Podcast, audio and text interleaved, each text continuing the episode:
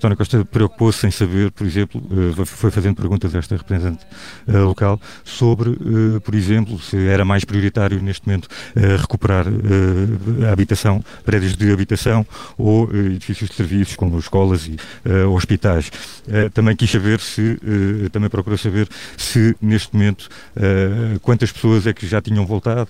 Responderam-lhe que 25 mil pessoas já tinham, já tinham voltado, mas ainda havia 5 mil pessoas que estavam fora de Irpini, que ainda não tinham regressado às suas, às suas habitações. Uh, António Costa, uh, depois deste, deste pequeno, desta pequena conversa aqui com a intermediação da doutora da Embaixada para, para, para se inteirar sobre, sobre aquilo que aconteceu em Irpin, uh, está agora a deslocar-se aqui por um, portanto, a fazer um pequeno percurso a pé para continuar a observar a destruição. São de facto imagens impressionantes.